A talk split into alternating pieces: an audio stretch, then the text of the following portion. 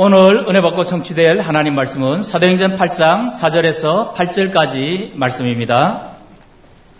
그 흩어진 사람들이 두루 다니며 복음의 말씀을 전할세 빌립이 사마리아 성에 내려가 글소를 백성에게 전파하니 무리가 빌립의 말도 듣고 행하는 표적도 보고 한 마음으로 그가 하는 말을 따르더라. 많은 사람에게 붙었던 더러운 귀신들이 크게 소리를 지르며 나가고 또 많은 중풍병자와 못 걷는 사람이 나으니 그 성에 큰 기쁨이 있더라. 아멘. 신앙 고백합니다. 주는 그리스도시요 살아계신 하나님의 아들이십니다. 아멘. 우리 해외 신도들도 가졌어도 서로 다 인사합시다. 복음은 사람을 살립니다. 이거들의 말씀 가지고 전하면 산다라는 제목으로 말씀을 드립니다. 오늘 우리가 살펴볼 이 본문은 사도행전 8장 이 말씀인데, 예루살렘에만 머무르고 있던 이 복음이 온 유대와 사마리아와 땅끝까지 확산되는 출발점이 되겠습니다. 사도행전 7장까지는 말씀을 보면 초대교회는 오직 유대인들로만 다 구성이 되어 있었어요. 물론 해외 살다가 돌아온 헬라파 그들도 다 유대인들입니다. 그러니까 유대인들이라는 것이 공통된 초대교회 점이었습니다. 그런데 지난 시간 말씀을 통해 살펴본 것처럼 스데반의 이 순교를 통해서 이제 예루살렘에만 머물고 있던 이 복음이 쫙 확산되는 도화선이 되었다. 스데반이 선포했던 말씀은 당시 유대인들의 이 사고방식에 일대 변혁을 일으키는 엄청난 그런 메시지였습니다. 당시 유대인들이 생명보다 더 소중하게 여기는 율법과 성전, 율법과 성전에 대한 개념을 다 깨버렸습니다. 하나님은 예루살렘이 성전이 참 소중하긴 하지만 예루살렘 성전 건물에 머물러 있는, 거기에 매여 있는 분이 아니다라는 메시지였어요. 예수님이 율법과 성전을 다 완성하셨다.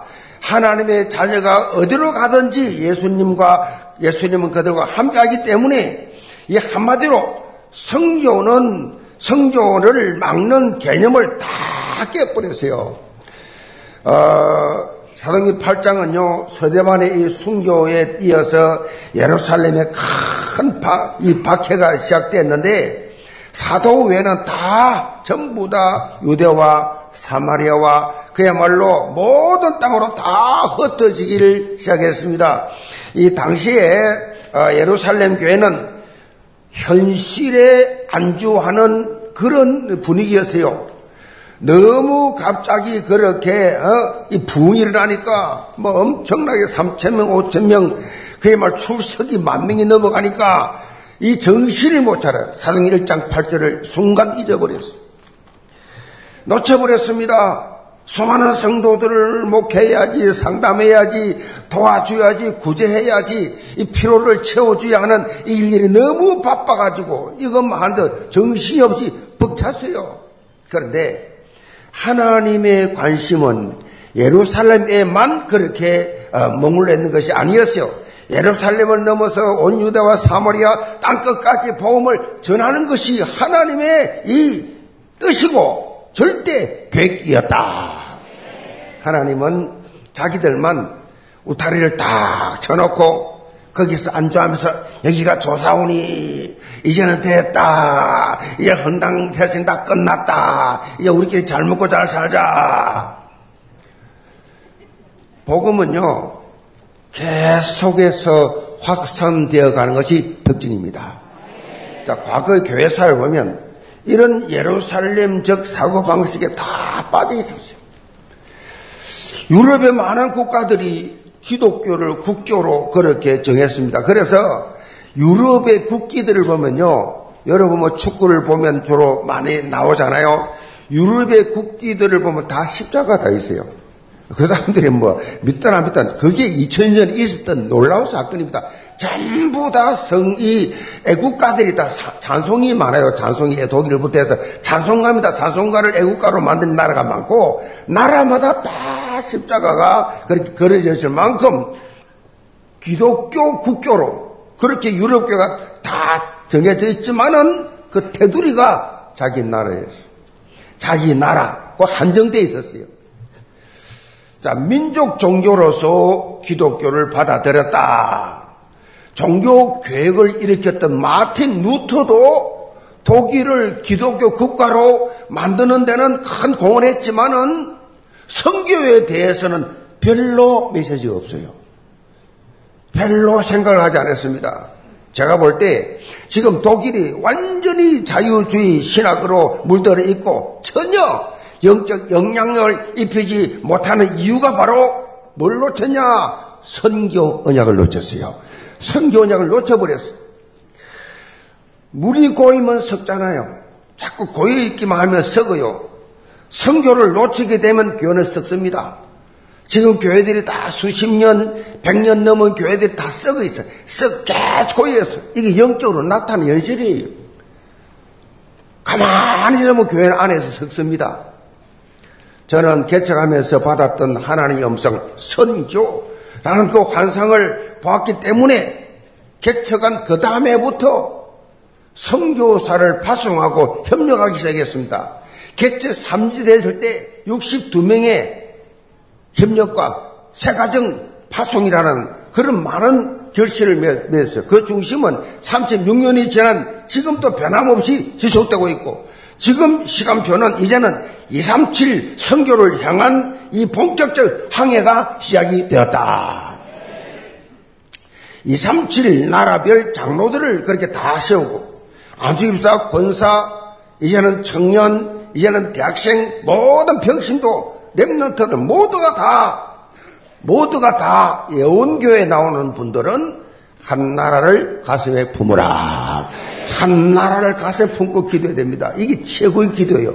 여러분 지금은 가정 문제, 물질 문제, 인간관계 문제, 뭐지 이런저런 사업 문제, 직장 문제 많아. 그거 다 서론이 본론만 잡아버리면 서론은 해결된다. 더하여 주는 보너스예요. 그 본론을 놓치고 서론 잡고 있으니까 이 근본 뒤바뀐 삶을 사니까 응답이 없는 거예요. 살아도 기쁨도 없고 감격도 없고 감사도 없고 찬양도 없고 늘 불평불만이야. 늘 모자라. 늘 작아. 좀 더. 그 서론 인생입니다. 본론 인생은 더 필요 없어. 너무 행복해. 아멘. 한 나라를 가슴에 품고 기도하는 그런 성도를 다 돼야 돼. 전 성도가 이렇게 선교 언약으로 원리스가 되어서 도전하는 것, 이것은 개교회가 지구상에 처음 있는 일이에요.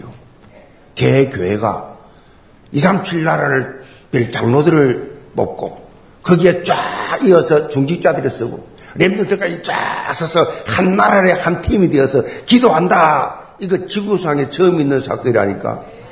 2000년 만에 일어난 사건이요. 여러분이 어느 교회에 있는지, 내가 어느 장소에 있는지, 어떤 메시지 듣고 있는지 정신 바짝 차려야 돼요. 시대적인 세계만의 축복을 받느냐, 내 한계에서 빠져서 끝나느냐, 여러분이 결정하게 됩니다. 자, 이 일을 위해서 우리들은 어떻게 해야 됩니까? 우리가 하는 게 아니에요. 우리는 뭐 가진 것도 없고 아는 것도 없고 능력이 없어요. 그러나 초대교회처럼 정식 기도하시기 바랍니다. 기도! 시간마다 집중해서 기도해 보세요. 자, 기도 내용을 어떻게 잡아야 돼요? 잘 들으세요. 하나님, 성교 원리스를 깨려고 하는 마귀의 분열 전략이 우리 교회 틈타지 말게 하여 주옵소서. 237 나라 견고하게 세워진 이 사탄의 망대에 무너지는 정거를 주옵소서. 이미 세워진 20개의 선교 망대가 견고하게 세워지는 역사가 있게 하여 주옵소서. 각 선교지마다 237 재단 시스템이 구축되게 하여 주옵소서. 이렇게 세밀하게 여러분이 기도 제목을 놓고 기도하세요. 다 못 적은 분들은 다시 보기 하시길 바랍니다. 그래서 다 적어가지고 기도도 언약 기도를 해야지, 선교 기도를 해야지, 하나님 원하는 소원 기도를 해야지. 오늘 본문에 보면요, 스데반과 더불어서 초대교회의 중직자로 상벽을 이룬 인물이 등장하지요. 바로 빌립입니다. 빌립은 이 스데반과 함께 교회 안에 중직자로서의 행정을 감당했을 뿐만 아니라 하나님의 이 말씀을 전파하는 현장 중직자였어요. 현장 중직자. 중직자는 한마디로 말하면 메시지가 있어야 돼요. 남에게 예수가 그리스도라고 말할 수 있는 메시지가 잘 정리돼야 그게 중직자예요. 그리고 두 사람의 사역 가운데 보면 하나님의 놀라운 이 역사가 함께 했다는 것을 나타나는데 기사와 표적이 동일하게 나타났어요. 세데반이 복음 확산의 도화선이 되었다고 하면 이 빌립은 그 도화선에 불을 붙여서 실제 현장에 파고 들어간 전도자였다.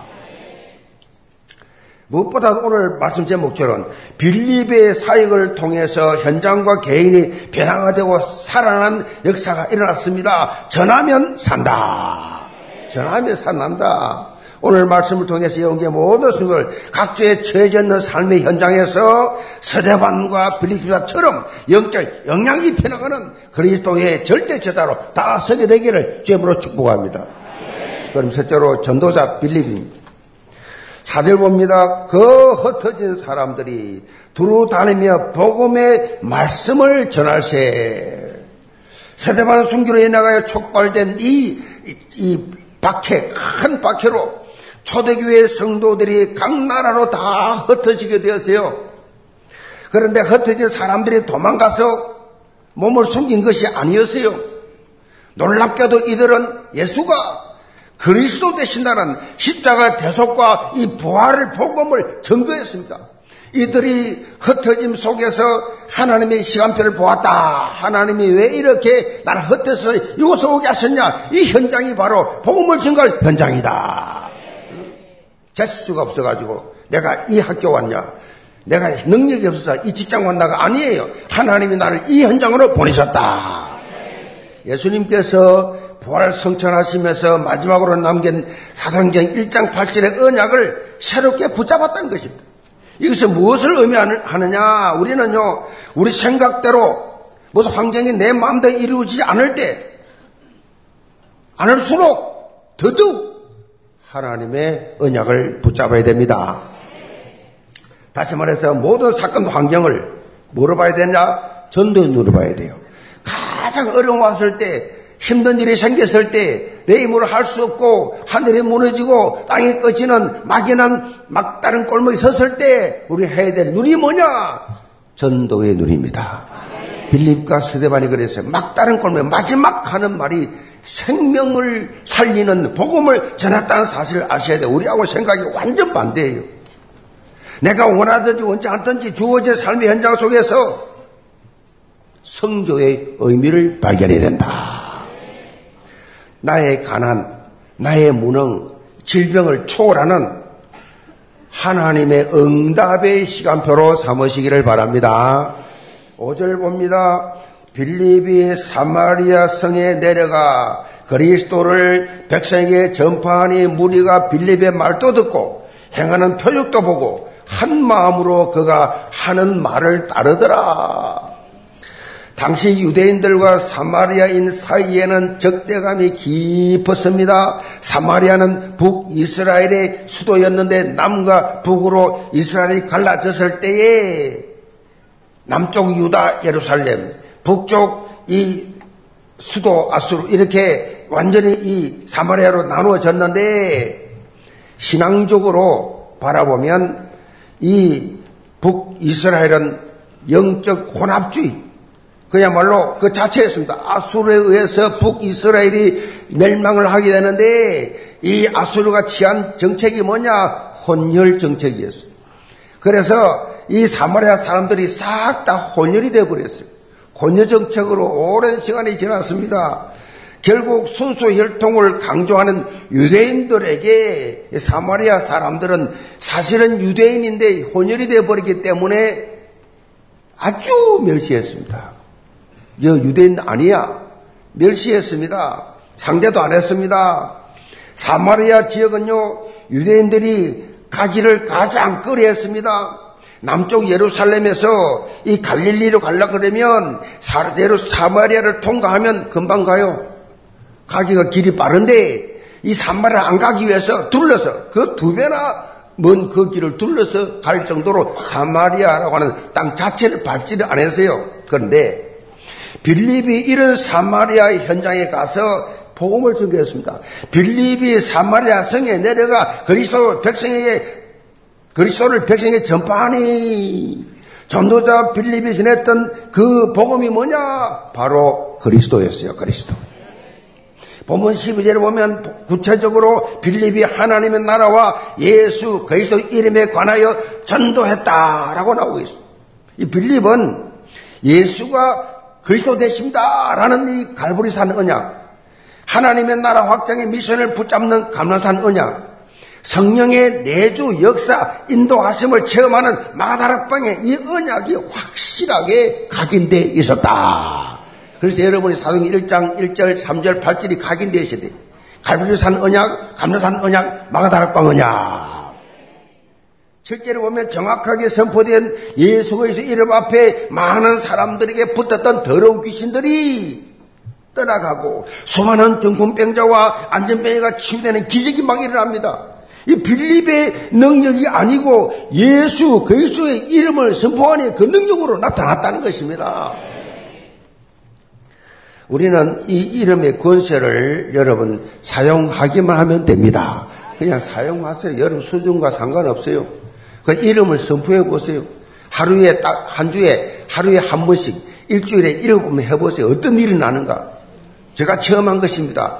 제가 체험한 것이 뭐냐? 기존 신자 말고 여러분이 뭐 교사도 중요하고 구역장도 중요하고 회장도 중요하지만 불신자에게 내 입을 통해서 예수님이 그리스도라고 예수 이름만 말하면 하나님이 얼마나 기뻐하시고 축복하시는지, 그것을 평신도 때 하나님 앞에 그렇게 쓰임받았다고 지금까지 하나님 축복하시는 거요. 그 제가 체험한 것이 뭐야? 내 입을 열고 일주일에 한 번이라도 불신자에게 입을 열고 믿든 안 믿든 상관없어, 열매 있고 없고 상관없이 내 입을 열고 예수를 말하는, 복음을 말하는 것이 큰 축복의 통로구나. 그래서요, 이 전도 선교는 종합적 축복이에요. 여러분 상상을 못합니다. 이 속에 다 들어있어요. 하나님께서 여러분 주신 이 언약을 놓치지 마시기 바랍니다. 그야말로 이 빌립 능력이 아니잖아요. 예수 이름의 권세잖아요. 자, 8절 보세요. 그 성에 큰 기쁨이 있더라. 이 빌립 주사 한 사람이 사마리아 성에 가서 예수가 그리스도를 전했는데 그 성이 막 육신적인 치유가 일어나고 영적 치유가 일어나고 귀신이 쫓겨나가고, 그러니까 그 성에 큰 기쁨이 있더라. 예수 그리스도의 복음이 전파되는 그 현장은요, 언제나 큰 기쁨이 있어요. 기쁨이 있을 게 있습니까, 이 세상에?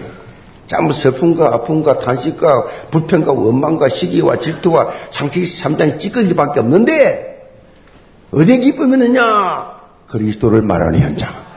그리스도를 말하면요, 열 영혼이 막 기뻐 뜁니다. 내 속의 영혼이, 내 환경과 내 수준과 상관없이 그리스도를 말하면 막 내 속에서 막 기뻐 뛰는 성령의 역사를 체험하게 된단 말이에요. 그러니까 이 체험이 여러분 있길 바랍니다. 그리스도의 빛이 임하면 뭐예요? 어디 물러가게 돼 있어요. 어디 물러간다고? 여러분에게 상처, 여러분 아픔, 여러분 속에 모든 이 찌꺼기가 싹 다 그리스도를 말할 때 빛이 쫙 임하니까 어둠 물러가게 돼 있어요.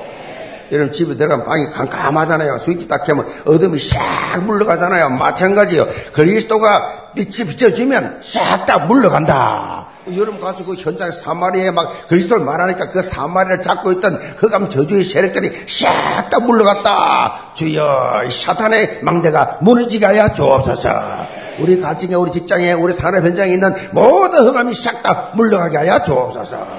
그건 어떻게 해요? 그리스도 말해야 돼요. 가정에서도 마찬가지. 세상에 근심과 염려가 다 사라지니 뭐요? 참 평안이 임하더라. 참 평안, 큰 기쁨. 많은 사람들이 복음을 인포메이션 수준으로 그렇게 생각을 합니다. 이렇게 생각을 하게 되면 복음을 오해다, 한참 오해한 거예요. 복음은 단순히 어떤 성경적 지식을 전다는 것이 아니에요. 삶을 변화시키는 그 사람의 생각과 마음을 변화시키는, 습관을 변화시키는 트랜스포메이션의 능력이 있다. 변화. 날로 새롭도다. 날마다 변화가 있나, 날마다. 날로 새로워. 볼 때마다 새로워. 야, 어떻게 새롭지? 늘 보는데도 늘 새로워. 아멘. 이 복음의 능력이요. 지루. 사람 딱 보면 지루하게 생겼어. 뻘에 뻘소리만 해. 맨 똑같은 소리만 해. 만나고 싶지 않지요. 지루한데. 제가 그래서 이렇게 지루하지 않게 하려고 이렇게 옷을 자꾸 이렇게 옷도 바꾸면서 새로운 분위기를 가려고 목사님이 왜 저런 옷이 맞나 생각이 마세요. 저는 이제 메신저입니다. 머리 발끝까지 사람은 외모로 보거니와. 그래서 목사님이 새롭게 보이도록 이것까지 제가 신경 쓴다니까. 신경을 써요. 이걸 가지고 여러분 시험 들고 낙심하고 오해하지 마세요. 저는 옷이 없습니다. 다 주기 때문에 싹싹 다 좁을 다 선교사로 주고 목사로 주고 싹 다. 나는 새 것으로 새롭도다. 다 주어야 있지. 새로운 분위기로. 교회 나올 때마다 성도들이 두근두근 생각만 하면서 교회 나와서 은혜를 기대하도록. 아멘. 그래 살아야지. 아이고 목사님 보면 지루해. 그게 보호가 안 됩니다. 복음이 뭐냐? 변화입니다. 변화. 너는 변화 안 되면 복음 없는 거예요. 듣기는 들어. 지식적으로 들어. 실제로 내 영혼 속에 각인되어서 성역사 없는 거예요. 매일 새로운 변화, 날로 새롭다, 날마다 신나게, 날마다 즐겁게, 날마다 기쁨이 넘치고. 아멘. 이런 트랜스포메이션의 수준으로 확실하게 나가야 돼. 그래서 여러분 개인과 가정과 지역과 직장과 사업장과 여러분 사역 현장 모든 삶의 영역에 큰 기쁨의 현장되기를 주님으로 축복합니다. 두 번째로 선교사 빌립입니다. 26절 봅니다. 주의 사자가 빌립에게 말하여 이르되 일어나서 남쪽으로 향하여 예루살렘에서 가사로 내려가는 길까지 가라 하니 그 길은 광야라. 일어나 가서 보니 에도피아의 사람 곧 에도피아 여왕 간다게의 모든 국고를 맡은 관리인 내시가 예비하러 예루살렘에 왔다가 돌아가는데 수레를 타고 선지자 이사야의 글을 읽더라. 예수 그리스도의 복음으로 이 사마리아 성을 뒤집었던 빌립에게 광야길로 가라는 주의 음성이 들렸습니다. 광야길로 가라. 이 성령의 음성입니다. 이걸 들을 수 있어야 돼요. 성령 음성이 들렸습니다. 빌립은 그 음성에 따라갔습니다. 거기에서 에도피아 여왕 간다게의 국고로 관리인이었던 내시를 만나야 됩니다. 이 내시는 에도피아의 권력의 높은 위치에 요즘 말하면 재무부 장관이요. 이 여왕의 국고를 맡았으니까 재무부 장관이요. 이런 인물이 예배드리러 예루살렘에 왔다가 다시 자기 나라로 돌아가는 길이었어요. 수레 안에서 선지자 이사야의 글을 지금 읽고 있었어요. 여러 가지 정황을 봤을 때 이 에도피아 내시는 디아스포라 유대인이에요. 사실 에도피아에서 예루살렘까지 올려가면 1,500km입니다. 1,500km 넘어요. 마차로 여행을 그때는 하게 되기 때문에 적어도 한 달이 걸려, 한 달을. 예루살렘 가려면 한 달이 걸리는 엄청난 거리고 또 사실은 강도들이 많아서 가는 길 자체도 상당히 위험하죠. 그 먼 거리를 개의치 않고 예루살렘에 와서 예배를 드리기 위해서 왔다가 이제 돌아가는 그 내시의 열심은 누구도 따라갈 수 없죠. 대단하죠. 돌아가는 길에 당시에 구하기도 힘들어. 가기도 힘든 이사야 사부를 읽으면서 가고 있는 거예요. 그때는 두루마리입니다. 두루마리라. 성경이란 게 막, 제가 두루마리를 보니까 내 키만 해요. 두루마리를 가죽으로 글을 썼기 때문에, 그래 말았기 때문에, 그래 이걸 쫙 펼쳐놓은, 이 구하기도 힘들어. 굉장히 비싸요. 비싸기도 하고 구하기도 힘든 이 사분을 가졌다 이 말은 열심과 물질이 있었다는 거지요.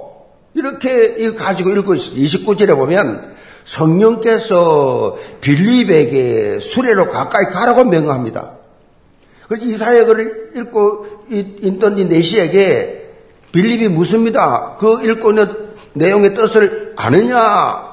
이때 내시가 지도해 줄 사람이 없으니 내가 어찌 깨달을 수 있느냐 반문하면서 이 빌립을 마차에 타게 합니다. 타게 해요. 그래서 일명 이걸 마차 다락방이라. 마차 다락방. 32절 봅니다. 읽는 성경 구절은 이것이니 일렀으되 그가 도살자에게로 가는 양과 같이 끌려갔고 털 깎는 자 앞에 있는 어린 양이 조용함과 같이 그의 입을 열지 아니하였도다. 그가 굴욕을 당하였을 때 공정한 재판도 받지 못하였으니 누가 그의 세대를 말하리요. 그의 생명이 땅에서 빼앗김이로다 하였거늘. 그 내시가 빌립에게 말하되 청컨대 내가 묻노니 선지자가 이 말한 것이 누구를 가리키느냐? 자기를 가리키느냐? 타인을 가리키느냐? 빌립이 입을 열어 이 글에서 시작하여 예수를 가르쳐 복음을 전하니. 지금 이 내시가 읽고 있는 부분이 속죄의 제물 되실 예수 그리스도를 예언한 부분이어서 이사야가 예언한 부분이었어요. 34절에 보면 여기서 말하는 그가 누구냐? 내시의 궁금증이 있다. 그가 도대체 누구냐? 내시의 질문에 빌립이 여기서 말하는 그가 바로 우리의 죄와 허물을 대신해 묵묵히 십자가에 지신 예수 그리스도임을 정확하게 복음을 전했어요. 구약에서 이렇게 예언했던 메시아가 바로 예수님이고 그분이 우리 인생의 모든 죄를 다 지시고 우리를 창세기 3장 저주에서 해방시켜 주신 분이심을 말합니다. 한마디로 영접 메시지를 확실하게 한 것입니다.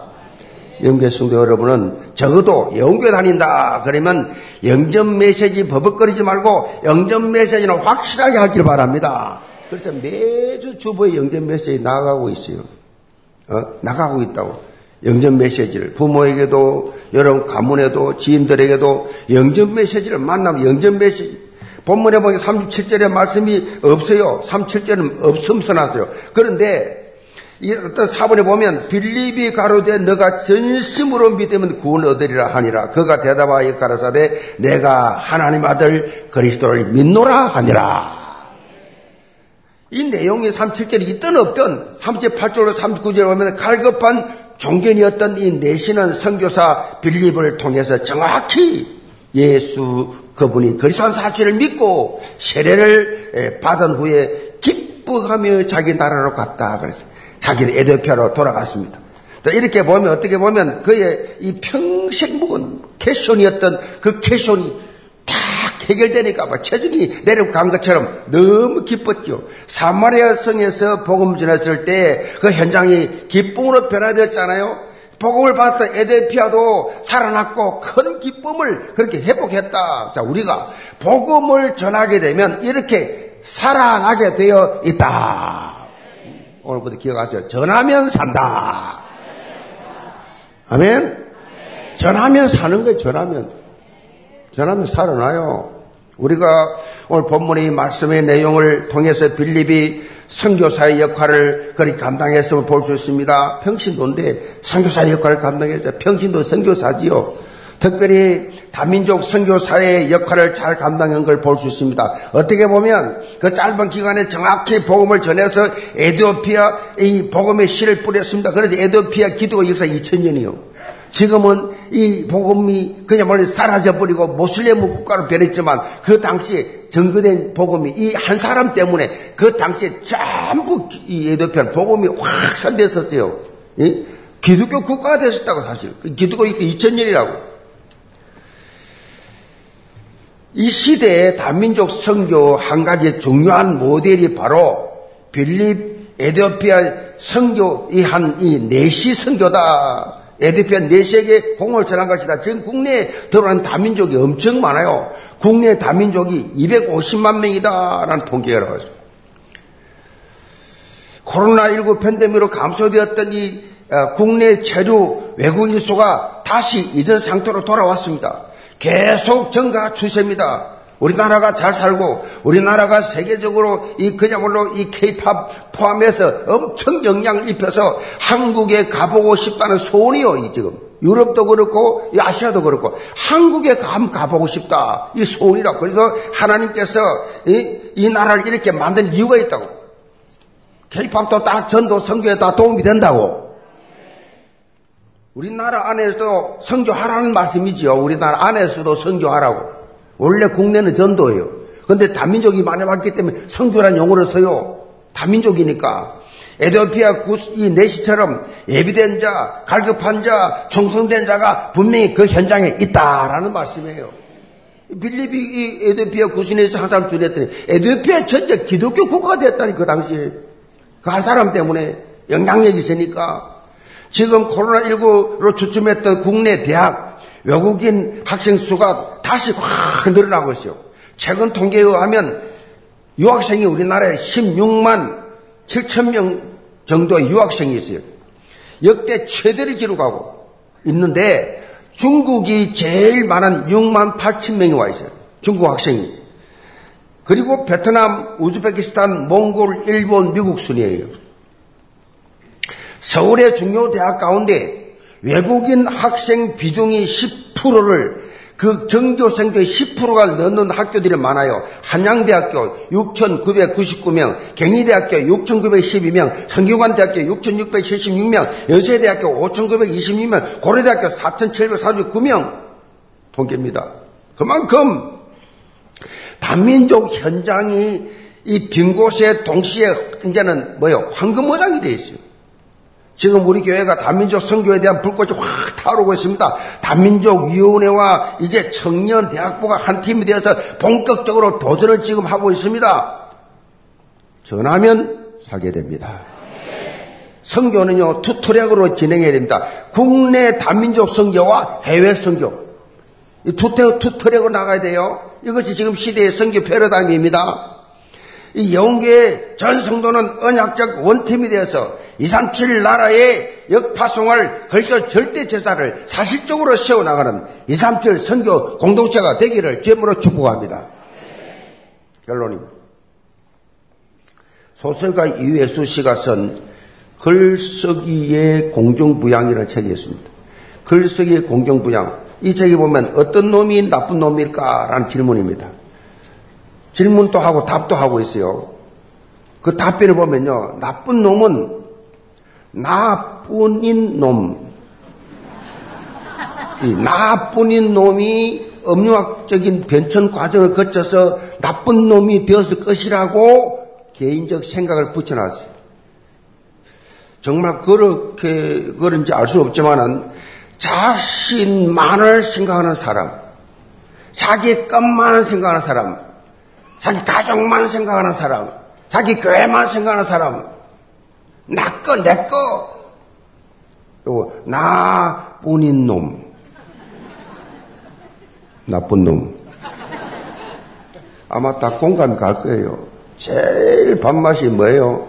나만 생각하는 거. 이 짠돌이들, 내 것만 생각하는 거. 그 사회성이 없지요, 좀 매력이 없지요.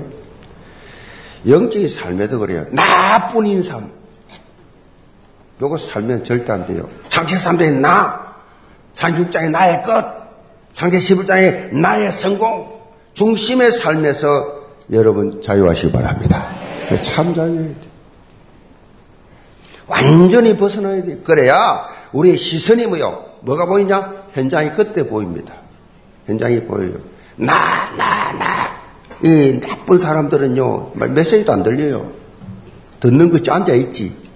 실제로는 하나도 안 들립니다. 뻥입니다. 왜?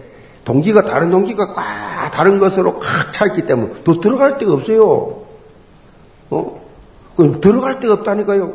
세상 것으로 꽉 온갖 걱정, 염려 꽉 있으니까 들어갈 데가 없어. 너희 수고하고 무거운 짐을 나에게 맡겨라. 기도로 다 맡기면 될 텐데 안 맡겨요. 또 교회 갈 와서 또 내려놨다가 집 올 때 또 보따리 차가 도로 가져가요. 그걸 평생 하고 있어요. 반복하고 있습니다.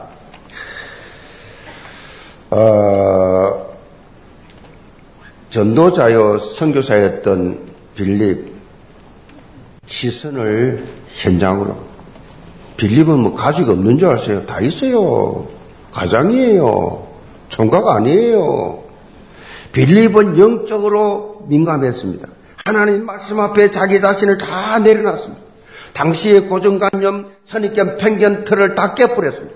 오늘 본문의 40절에 밝힌 거 보면 빌립이 아소도에 나타나 여러 성을 다니며 복음을 전하며 가이사라에 이르렀다고 밝히고 있습니다. 브레셋의 수도였던 아소도를 기점으로 가이사라까지 해변길을 떠올라가면서 유대 지역을 복음을 쫙 증거한 것입니다. 지금 정무지 선교사님이 이스라엘에 가 있습니다. 지금 우리 지교회를 성지순례하면서 세우기 위해서 거기 가면 매일 올라와요. 사진이 오늘도 2장 올라왔어요. 쫙 올라옵니다. 뭐 이 교회 이 목사님 어느 집 어르신이 올라오는데 전부 다 이 소위 말해서 러시아계 유대인들이에요. 그게 러시아계 유대인들이 다 그 이스라엘 가서 살고 있는데 러시아계 모임이 있거든. 그 계속 돌면서 러시아계 돌면서 복음 전하고 있어. 오늘도 소통을 했습니다만은. 그러니까 이 빌립이 말이에요. 쫙, 이 유대교 중심으로 쫙 복음을 전가, 대학 포라 되니까 다. 사도행전 2장 21장 8절로 10절에 보면 누가는요, 이런 빌립을 뭐라 그랬냐? 전도자 빌립. 이게 호칭을 주었어요. 그리고 그의 딸 4명 또 가이사라 지역 복음화에 쓰임받았어요. 한 가정이 싹 다 초대교회에 그야말로 전도와 선교의 모델이 되었습니다. 영계 모든 성도 여러분, 여러분 가정도 전도자 빌립의 가정 되기 바랍니다. 네. 여러분 가정이 하나님 우리 가정이 다 선교사로 쓰임받게 하여 주옵소서. 우리 가족처럼 확실하게 복음을 알고 확실하게 이 그리스도를 아는 가정이 있습니까? 이 시대에 이 우리 가정을 선교하는 가정으로 우리 자녀들을 차세대 선교사로 다 사용하여 주옵소서. 응? 기도하세요. 하나님께서 어떻게 얼마나 기뻐하시고 눈동자같이 그때부터 간섭하셔서 지키고 보호하는 걸 체험해봐야 돼요. 그래서 만국을 기업으로 얻는 이 삼일조 삼운동의 주역으로 다 서게 되기를 주의 이름으로 축복합니다. 기도합시다. 아버지 하나님 영계 모든 성도들 전도자 빌립처럼 선교사 빌립처럼 복음을 전하면 살아나는 이 놀라운 현장을 바라보게 하시고 여기에 눈을 뜨고 나 내 거 언제나 물질의 종이 아니고 이제는 완전히 여기에 눈을 뜨고 사람 살려내는 이 시대의 현장 전도 제자들이 되게 도와주옵소서. 예수의 손 받들어 기도합니다. 아멘.